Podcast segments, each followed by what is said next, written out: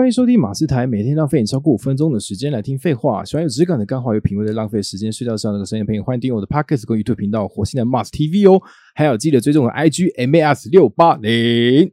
欢迎今天的来宾 Hello，大家好，我是以丽。以丽，对，以丽是做什么的是做拍写真的。啊？写真女郎。嗯，好的，那我们就进入我们的全新计划——百位职人访谈，社会新鲜人必听听。好，那我们就开始喽。嗯哼，好，那请问这份工作有没有什么有趣的地方？有趣的地方蛮多，你可以尝试不同的造型、不同的样子，嗯然后嗯、不同的妆。你就是一个很百变的女郎，你就是每天都可以用一个很新鲜的心情面对你的不同造型对你的这一份工作，明明是一样的工作，但是你每一次的样子都不一样。哦。嗯，好，那为何会进入这个行业呢？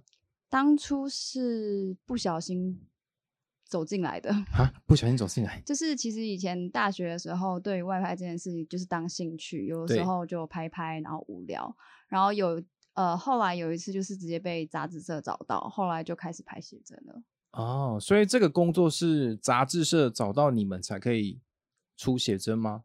嗯，其实现在有非常非常多的平台，非常非常多的就是线上的那种电子的写真，对，所以其实也没有一定要杂志社找，是因为很呃之前只有纸本的杂志，没有电子的写真。哦，。对，那你是几岁的时候接触到这一行的？大概我是二零一二年底，二零一三年那时候成年人吗？成年了。啊，上是几年前啊？四五六七八九十十一哦，八年前哦，哦，所以我大概是二十岁、二十一岁的时候。哦，嗯，好，那你觉得什么 样的人适合做这个行业呢？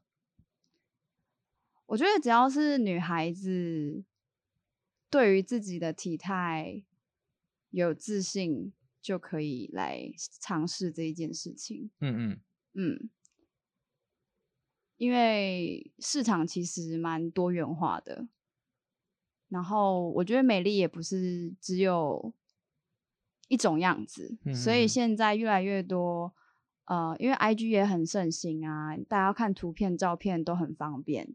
那那些漂亮的女生，自然而然她们就想要来拍，就是做兼职的，她们其实就是只要透过一些平台去报名就可以了。嗯哼哼。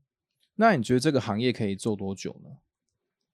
如果你对自己的保养非常有自信，而且你是有一定的粉丝量的话，我觉得你要拍到四十岁都没有关系。所以前提是要有粉丝量吗？对，就是任何人都可以来，但是会留下来的就是粉丝量够多的人，他们才留得下来。哦，嗯，那你觉得这个工作跟一般的工作什么差别呢？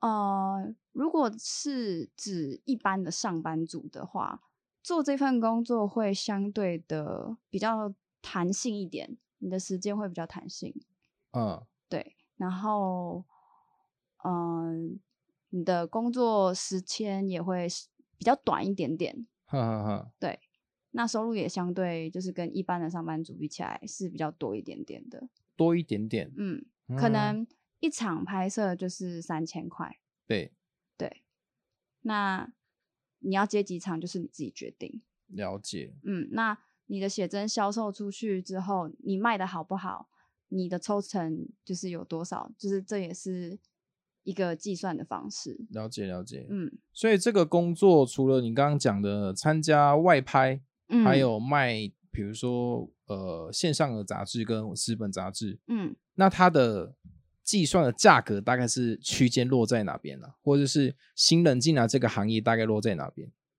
嗯，或是你听过哪一种价格比较高或是低的？大概像以现在最大的写真平台来讲的话，大部分他们一场拍摄就是落在三到四千块。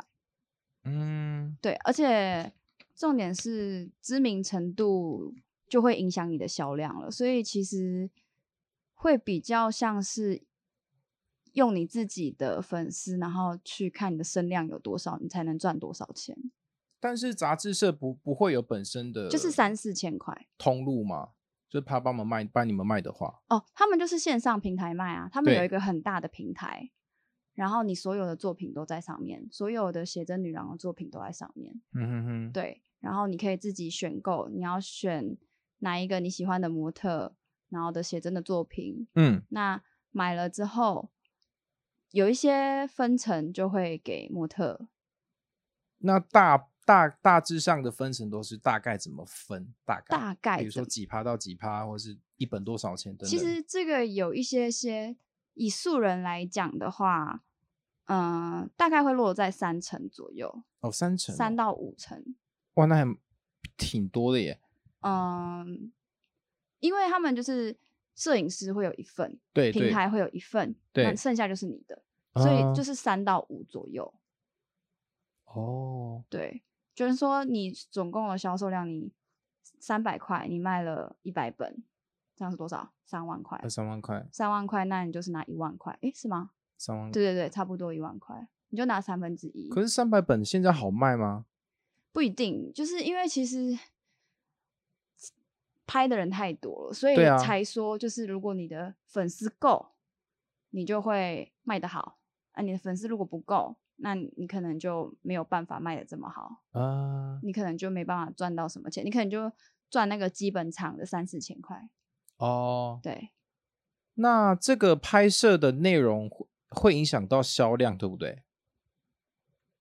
对，他们呃会以尺度来区分，像有一些女生她们可以拍到全裸，嗯，对，那有一些可能名气比较高的，他们不想要露点或什么，他们就会穿的比较少一点。嗯嗯，对，那穿的少一点的，自然就会卖的比较不好。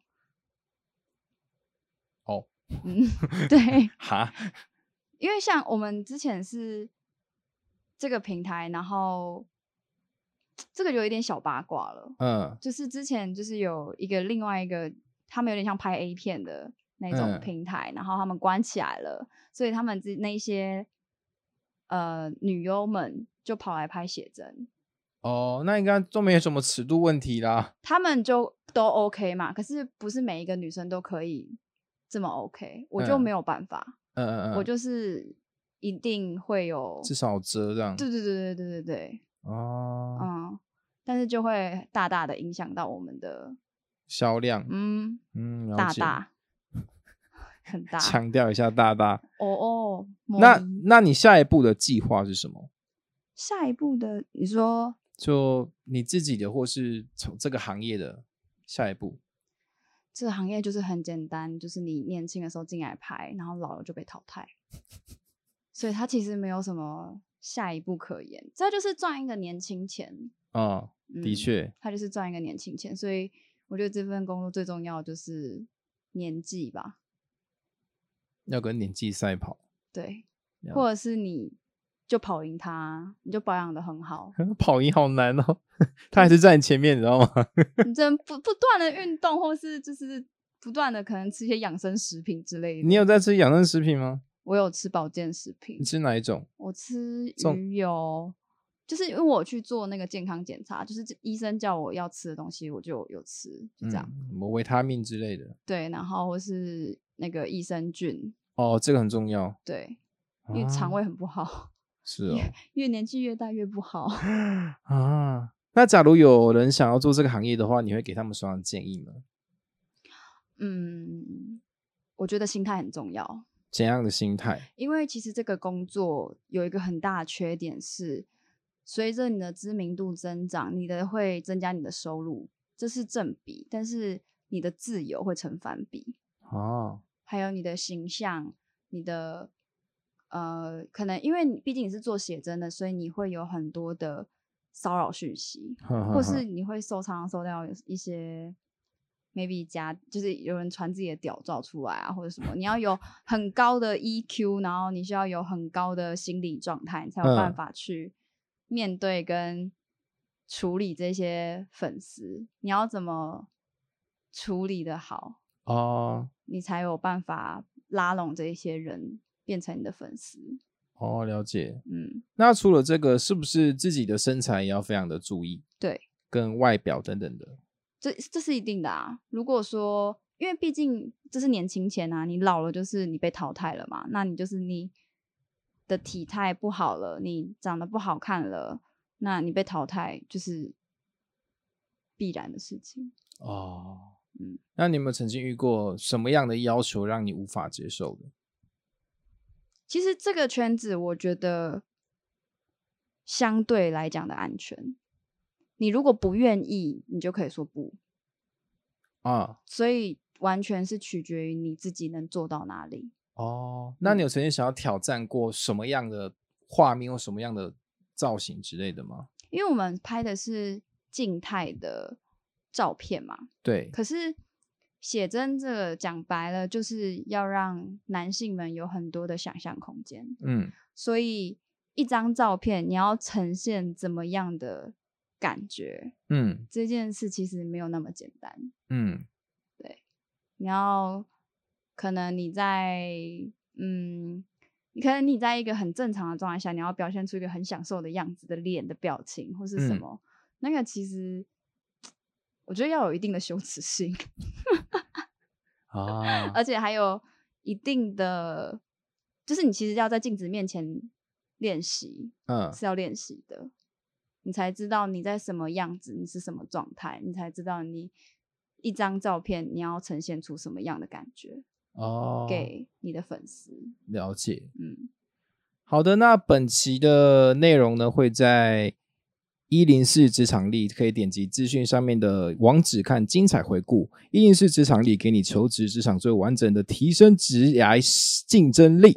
哎，这有点难念。嗯，好，各位有任何意见，欢迎底下留言，我微博定期 IG 直播，希望大家能够多多支持、按赞、分享，记得帮我的 Podcast 打五颗星好评哦。我是马斯，我是以力。那我们就下期再见喽，拜拜。